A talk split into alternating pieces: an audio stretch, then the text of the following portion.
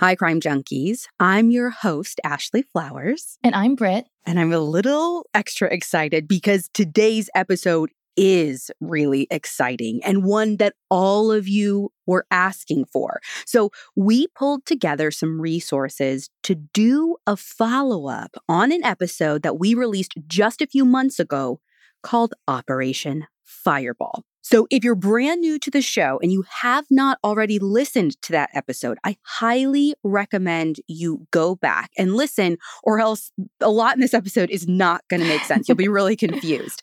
But, Britt, I think our original Operation Fireball episode was one that I've never seen such a response from fans. I mean, we got completely flooded in our DMs, the fan page, yeah. the email inbox. I mean, immediately after it aired and for weeks after. Yeah, definitely. Like we got so many messages from you all talking about how Jez's story in the original episode was not only creepy, but how some of you had actually experienced the exact same scenario or or at least something really similar to it. Yeah. And again, I did a call out on the episode for people to write in. It's what I wanted. But honestly, the amount of responses. We didn't expect it. Oh my gosh. Yeah. It blew my mind and it made me realize we had to do a follow up episode. Because again, I, it was just one after another after another. People all across the United States saying that they experienced the same situation at either a bar or restaurant. Now, remember, Jez's incident happened in Denver, but some of the stories we've read after the episode first aired came from San Diego, Nashville, Seattle, Detroit, even cities in Florida. And many of them included the detail about two fireball shots or some kind of distinctive drink being ordered by a single person waiting for a date. Now, I've said this before me, not an investigative journalist, Same. but luckily we here at audiochuck have one of the finest on staff. So I asked Delia D'Ambra to do what she does best and track down some of the people who noticed what was happening to Jez inside the old Chicago in Denver and figure out what they thought about the situation and why they jumped in to warn her. Delia actually got to interview both the bartender and the waitress from Old Chicago, from Jez's story. So you'll get a little bit of a recap from their perspective. And she actually got in touch with the FBI to talk to an agent about whether or not this whole scenario could be something even much more sinister than than what anyone was thinking like a large scale human trafficking ruse or even a serial killer's tactic oh my gosh that is honestly so amazing. Yeah. So are you ready, Britt? Definitely. Well, then let's do it because this is Operation Fireball 2.0.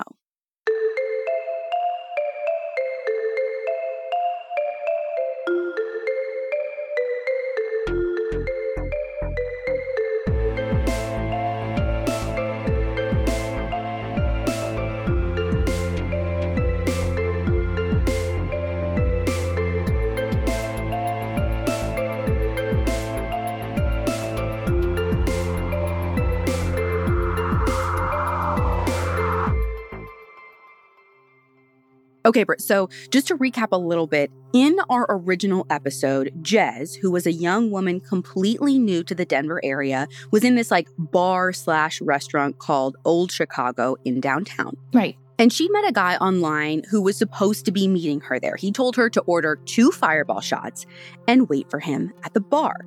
But then, after a while, he wasn't showing up and he texted her stuff like, you know, oh, I'm running late, there's traffic, I'm mm-hmm. getting pulled over, like just excuse after excuse. Yeah. And then Jez said, like, you know, it just kept getting later and later and later. Mm-hmm. And the guy just kept making more excuses about why he wasn't there yet. And to a certain point, Jez started to kind of get suspicious, right? Yeah. I mean, she started to wonder you know, okay, maybe this guy is standing me up, or, you know, maybe he changed his mind, whatever. It happens all the time with yeah. online meetups, no big deal.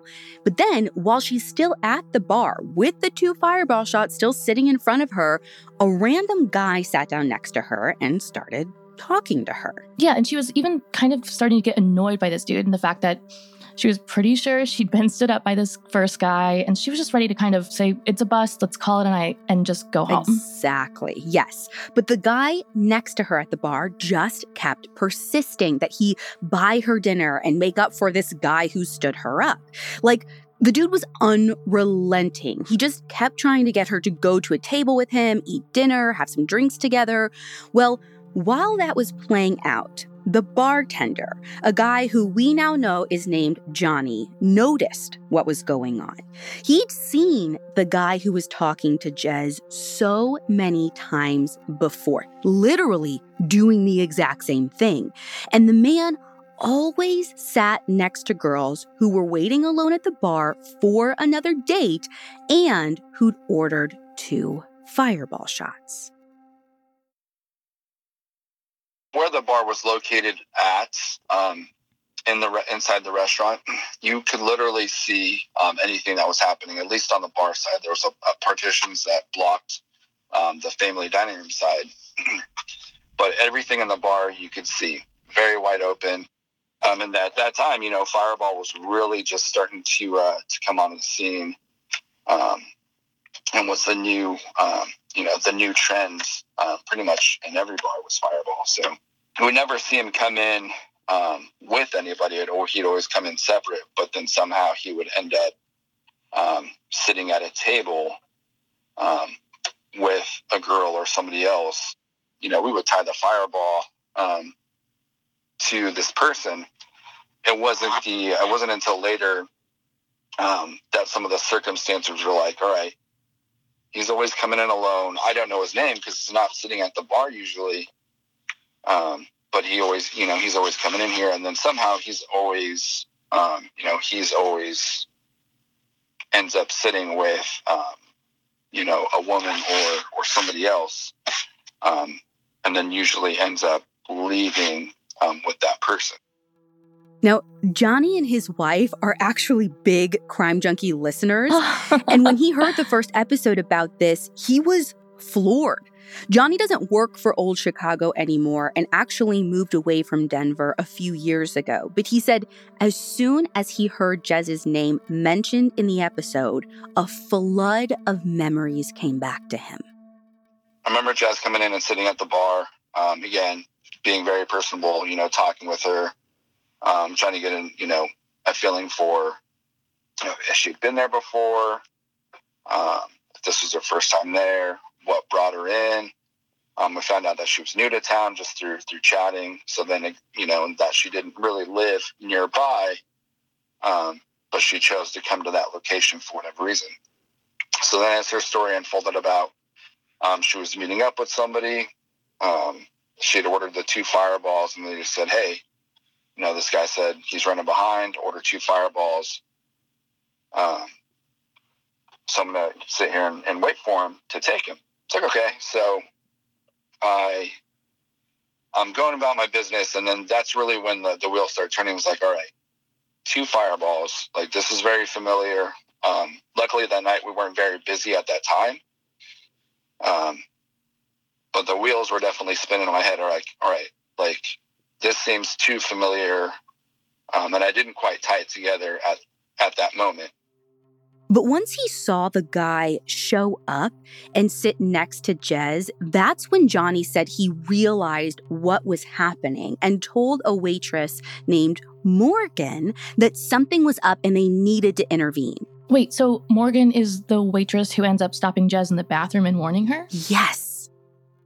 I went aside and I went to talk to Morgan. It's like, hey, you know, something's not right here. It's like this guy usually comes in and orders Fireball, but he's sitting at the bar right now and he's not drinking water. But this uh, girl came in and she is, you know, she has two Fireballs waiting, and I kind of see his eye contact, you know, him like peeking over at her, like checking her out a little bit, and then like going back to whatever he was doing, just kind of like keeping an eye on her said something something's really weird. I was like, this guy comes in and gets fireball all the time, right? And so we, you know, we started talking about the times she might have seen him whenever I wasn't there, or vice versa. Um, finally, as more of the pieces of the puzzle started to come together, it's like I, I was talking with Morgan again. We kept communicating, and uh, it's like, hey, I'm pretty sure this is it. But again, you know, I don't want to jump to the conclusion. And, you know, that's when Morgan just jumped in. She's like, she's going to the bathroom. I'm going to go warn her. Like, we just need to, we need to warn her, maybe not with uh, calling him out specifically, but we just need to make sure that she's aware of possibly what's going on. So, just like Jez said in her original story, the waitress like bursts into the bathroom and tells her that the guy at the bar does this all the time and she needs to get away from him. Morgan, too, heard the first Operation Fireball episode, and when Delia interviewed her, she said that she remembered a lot from her and Jez's interaction. I was sort of just waiting for a moment to get her alone to talk to her. And so as soon as she went into the restroom, um, I went right there. I didn't want the guy at the bar to see me. I went through her expo line um, into the back way into the bathroom so he wouldn't watch me go in there. Because I definitely feel like I I was being I'm not very good at being subtle. Um, and you know I'd been lingering around, and so um, I, I knew I had one chance to to get her to listen to me too, because it was it all seemed really weird and sur- surreal, and I don't know how I would respond to someone following me in the bathroom and telling me that a stranger was out to get me. I just wanted her to take it seriously. Um, I, I knew how far fetched it sounds sounded, but I um, I, I was scared. I was really creeped out and I just didn't want anything bad to happen to to her. Even in the moment, I felt really afraid. I felt scared for the girl. I I was just really creeped out that someone could go through that much effort to trick somebody into going to a location and, and, and just all, all of the pretending and the lying um, was a giant red flag for me. I do remember being sort of uh, being very blown away by how cool she acted when she got back to the bar. I don't think I could have pulled that off, but I'm not really good at hiding anything. Wow, I feel like so many of us can relate to Morgan in that moment.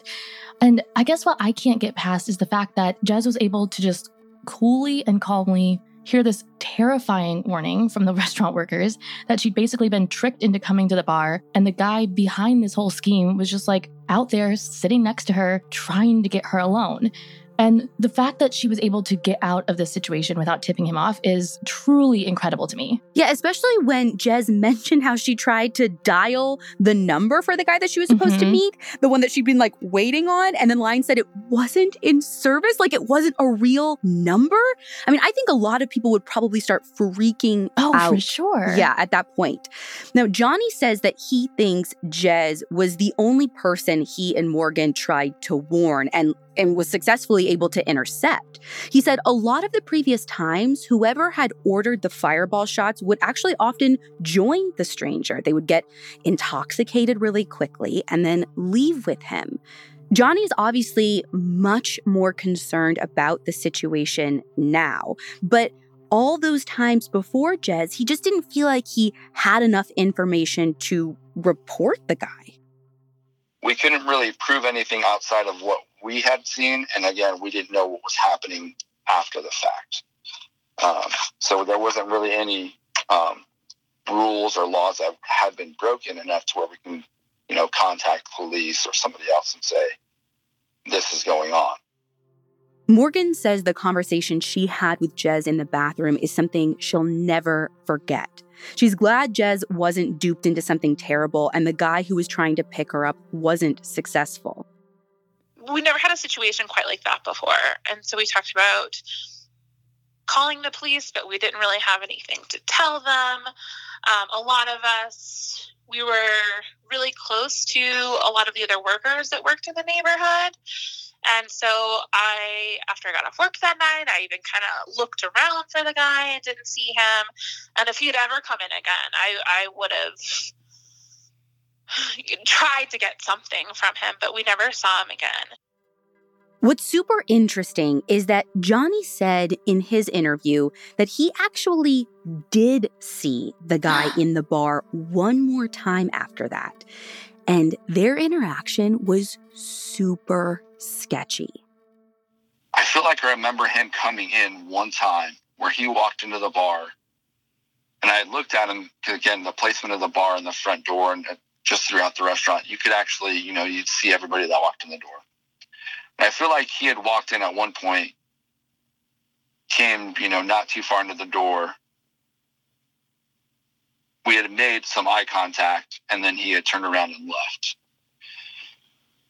Um, and then from that point on, I don't ever remember seeing him, uh, seeing him again. So, and again, you know, living in that situation or in that time, um, you know, never did I think that we'd be sitting here talking about that night. But here we are. So I have a quick question, and I think a lot of the listeners who wrote in about this asked about it too.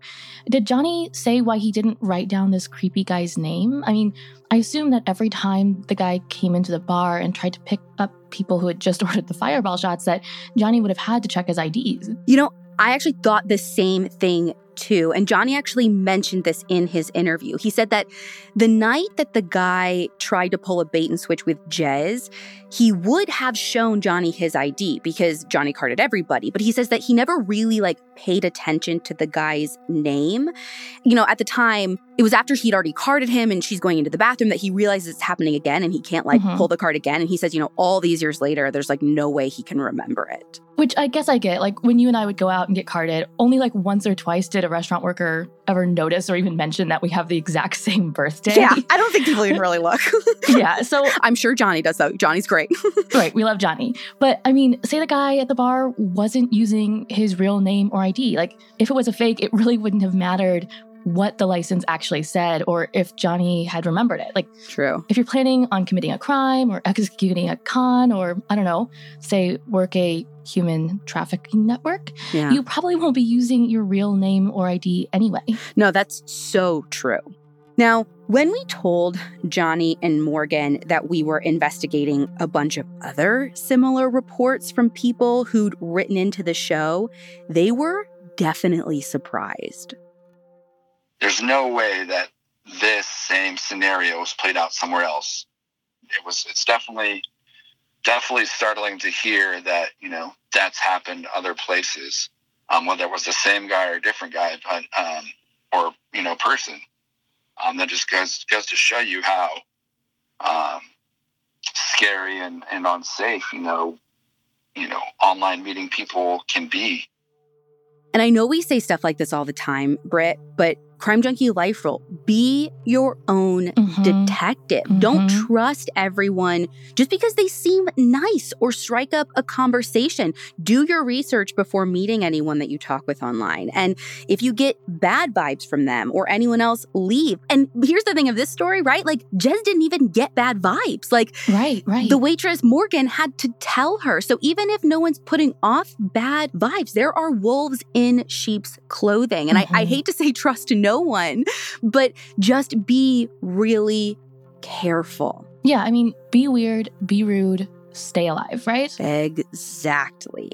And that's the motto a lot of women who wrote into us followed. And based on the stories they told us, it probably saved their lives. Okay, Britt. So I think Delia sent you the list of cities where listeners said they experienced the exact same mm-hmm. situation or something like incredibly similar as what happened to Jez. I mean, we got hundreds of messages, but we narrowed it down to the ones that like most closely fit. Now, all of these accounts occurred between 2009 and as recent as 2019. So, can you read off the cities for us? Okay, so like you said before, Jez's story came from Denver, Colorado, but we also had stories come from El Cajon, California, Seattle, Washington, Winter Park, Florida, Detroit, Michigan, and Nashville, Tennessee. And if you look at a map of the states and those cities, you're looking at like all four corners of the US and some places in between too. Yeah, it spans the entire country. And when I read through Delia's research and realized just exactly how far and wide these reports were coming in from, I mean, it just it's incredible. Yeah, it's kind of mind blowing. A woman from Detroit named Alex said that in 2018, she met a guy on the app Hinge and they decided to meet up at a bar. But he claimed he was running late and told her to order two shots for them. Now, he kept getting delayed and delayed, and then some other guy sat next to her at the bar and tried to pick her up. Thankfully, she called a friend and left unharmed. Another girl named Amanda from near San Diego wrote in and said that back in either 2009 or 2012, she met a guy on Plenty of Fish and they arranged to meet up.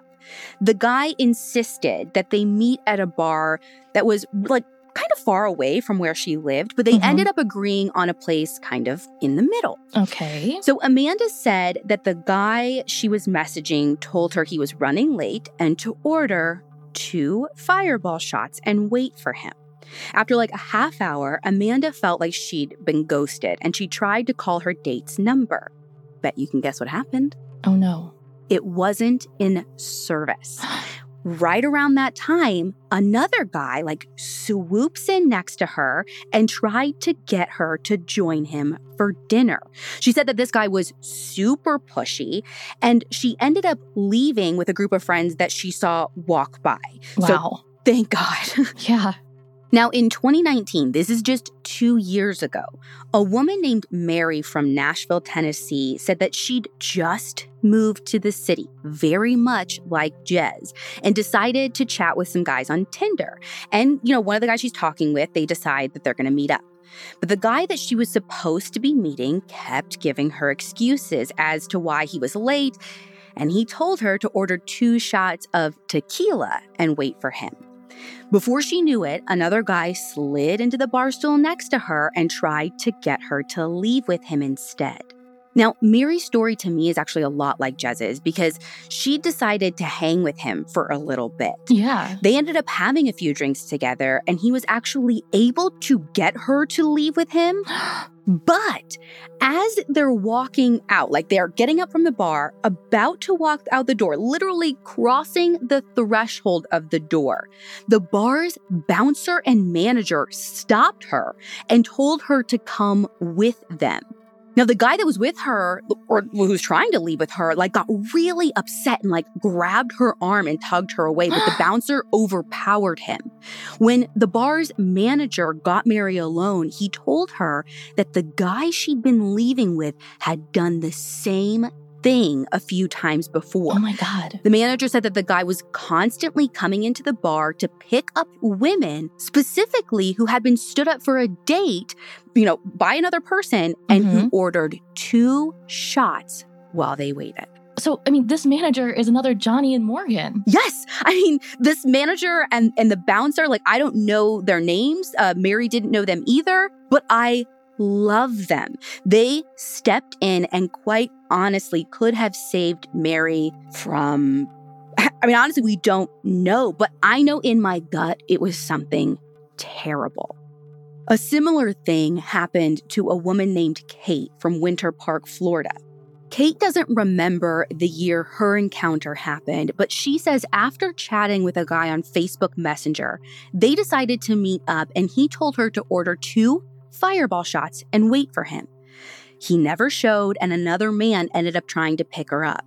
Kate said she ended up having dinner and drinks with that man, and when she went to the bathroom, a server warned her to get away from him. Oh my God. The server said that the guy came in every week, always met a woman whose date were late or had been stood up, always ordered two fireball shots. That's honestly just so eerie and pretty terrifying. Did any of these women remember what the men they met at these bars look like? I mean, are we thinking this is all the same guy or a bunch of different people kind of trying the same trick? I don't know. I mean, at this point, I don't know how it could be the same guy. I mean, all of these stories happened in different cities over the span of like a decade. That's a very good point because we said it was from 2009 to 2019, right? Yeah, and I mean, that's just from the reports we know about. I mean, there could be tons more, right? Because in so many of these cases, or at least in two of them that were wrote into us, like the bartender, the manager knew this was happening over and over again. So I know this is happening even more. So I have a hard time believing this is just one guy who moves around a lot and uses the same ruse to pick up dates. I mean, it's it's possible though, right? Like I'm with you. Nothing good is happening in these situations. Maybe it's not trafficking, maybe it's not murder, but I think at a minimum, these women could have been potential victims of a rapist. Yeah. You know, when I saw the list, I remember thinking maybe it was some horrible monster who traveled for work in sales or in transportation and assaults women across the country. I mean, you're right. That's actually like a terrifying thought that it's one person going across the country and who's not even being detected. It's not impossible. One of the reasons I think this is, you know, when Delia was talking to all of these women, she was getting kind of like, you know, what was the description? What do you remember about the guy either that you were talking to online or specifically the guy who showed up? Mm-hmm. And all of the accounts are a little bit different. Like the woman from Seattle named Trina said that the guy that she matched with went by the name Tor. He was like very athletic with a Celtic tattoo in like the middle of his chest. And none of the other women with these stories described a guy who looked like that. That is really unsettling. And just a thought that this could be something related to human trafficking or like a really elaborate date rape situation is, I, am like frozen in fear thinking about it. Yeah. And I mean, again, I said it was terrifying to think it's one guy going around undetected, but is it more terrifying that they're this underground group where these people are sharing tips. Mm-hmm. I mean, it's so exactly the same in all these situations. Maybe it's a ruse that people have just all come up with on their own that they have found works. But what's scarier is what if they're sharing this information? Hey, I tried this in Denver. If or even helping each other, being the phone number, being the text messenger. I mean, yes. Oh, so, because I think it could be something bigger and scarier, I asked Delia to see if the FBI would want to weigh in on this and give us a little insight into what actually might be going on here. And the Bureau let us interview one of their victim specialists from the Denver field office to talk about all of this. Just as a disclaimer, the FBI isn't working any of these specific stories as actual cases, and they aren't confirming that Jez's story is, in fact, human trafficking. They just agreed to have an agent talk with us in a strictly expert general capacity. Okay. Ann Dar, an FBI victim specialist, works predominantly with people who have been rescued from human trafficking and have been victims of online crimes that involve luring tactics. She's listened to the Operation Fireball episode, and right away, her antennas went up she already had a lot of red flags that kind of sent up her spidey sense. And so that was great for her to be aware of that. And then the person that was trying to kind of conversate with her next to her, uh, knowing to kind of have her guard up, that was really, really good. Because again, you never know. Maybe that person was trying to exploit that vulnerability of being new in town, not knowing the area, and then trying to lure her away from the bar for again, we don't know. Was it going to be a sexual assault situation, a carjacking situation, a recruitment into human trafficking situation? It could have been any of those different things. And so it was so great for that intervention to take place so that way she didn't uh, become a victim. I give, you know, major mad props to the bartender and the waitress in that scenario for warning her because again, you don't know what was going to happen next.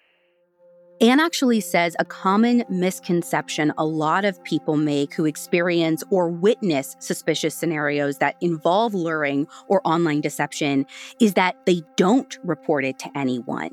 They oftentimes, out of embarrassment, can like delete all of their messages or photos mm. of the person that they were talking with, which actually isn't the best move. I think sometimes when you're in a scenario like that, you just want to wash everything away or you just want to delete everything. And helping law enforcement gather that kind of intelligence is key. So having, um, again, being your own detective and having those things um, ready to go when you're reporting can be crucial to possibly identifying or uh, saving someone. She says all information, no matter if you think you can't prove a crime is being committed, is still important for the FBI and state task force to receive. We have 56 field offices across the country. We specifically have 86 task forces that are specific to the child exploitation and human trafficking. And so, with that, it's important that we share intelligence um, especially if there is a new trend or some kind of new form of recruitment. For us, intelligence is key. Therefore, reporting any kind of suspicious activity can really help gather information for us because you never know. We may already have, you know, another scenario where somebody else had a similar situation. And that's additional information for us to build on to be able to kind of have a lead to go off of if we get some of that information coming in. And so, again, I definitely recommend if you have a gut instinct, if something doesn't feel right or sits right, it's probably not right.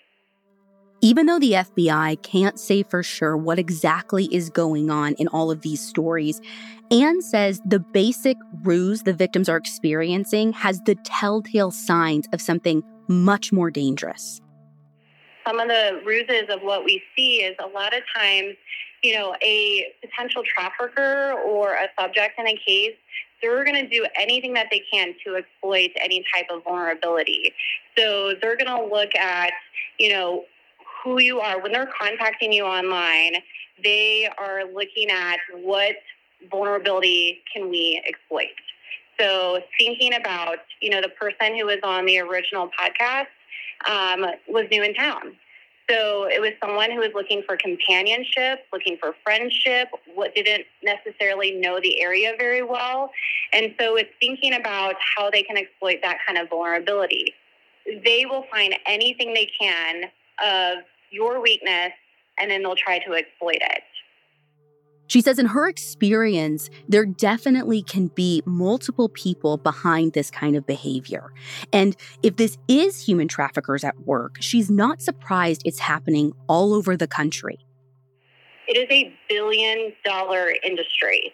And so it's all about making money and profiting off of others it may not seem visible and they try to stay hidden, but it's right in front of us. It's in our own backyards, it's in our own communities, and it happens. A lot of our victims are recruited at a restaurant, at a bar. The best thing anyone can do is be cautious online. Yeah, I mean, don't let your guard down if you're meeting a stranger or a stranger approaches you and you feel embarrassed that you got stood up. Right. It's just so normalized to meet people online, uh, whether that be for specific reasons, whether or not it's a meetup group, um, social activities, for friendship, for relationship. And so, not to scare anybody away from having those kind of online kind of relationships and friendships, but it's just making sure that you are your own best advocate and staying on top of your own safety because you never know who you're going to be meeting on the other side. And Britt, one thing that really drove this point home for me was something that Johnny told Delia at the end of his interview. Like, after going through his memory of Jez's incident and learning that so many other people have reported the same situation he saw, he said something really frightening. And one of the things that really, you know, stands out to me about Jez's situation is um, I'd actually, I had met my wife at, you know, that same bar um, you know, very similar situation where she was new to town and she would come in there. She was going to, to school across the street um, on campus over there. And, uh, you know, she would come in, you know, hang out, do her homework. And, you know, we got to, got to know each other and be friends. And, um, you know, this very easily at, at some point could have been her, you know, putting her trust into somebody um, like that, that she might have met online um, you know, and, and going through this this same type of, of scenario. So that gives me full body chills. Me too. So, crime junkies, be weird, be rude, stay alive. There are real people out there who will try and deceive you and trick you in your most vulnerable moments. Be your own detective, be your own advocate, but also look out for one another. We have heroes in these stories the mm-hmm. managers, mm-hmm. the bartenders, the waitresses. We are a community, the crime junkie community, and we have to have each other's backs. And if you want to learn more about the FBI's human trafficking task forces and state and national hotlines to report suspicious incidents, visit FBI.gov and thisishumantrafficking.com. We're actually going to link to both of those in the show notes and on our website because, like FBI agent Ann Dar says, that might save a life one day. You never know. So, when in doubt, report.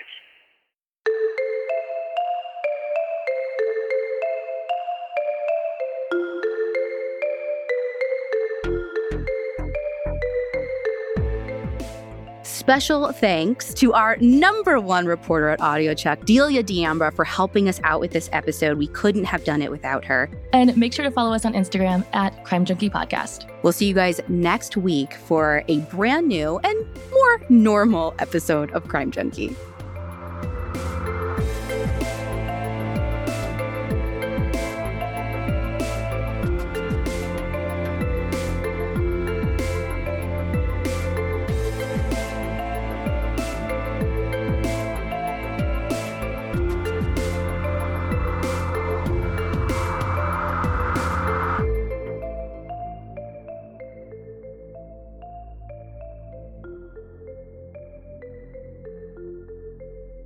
Crime Junkie is an audio Chuck production. So, what do you think, Chuck? Do you approve?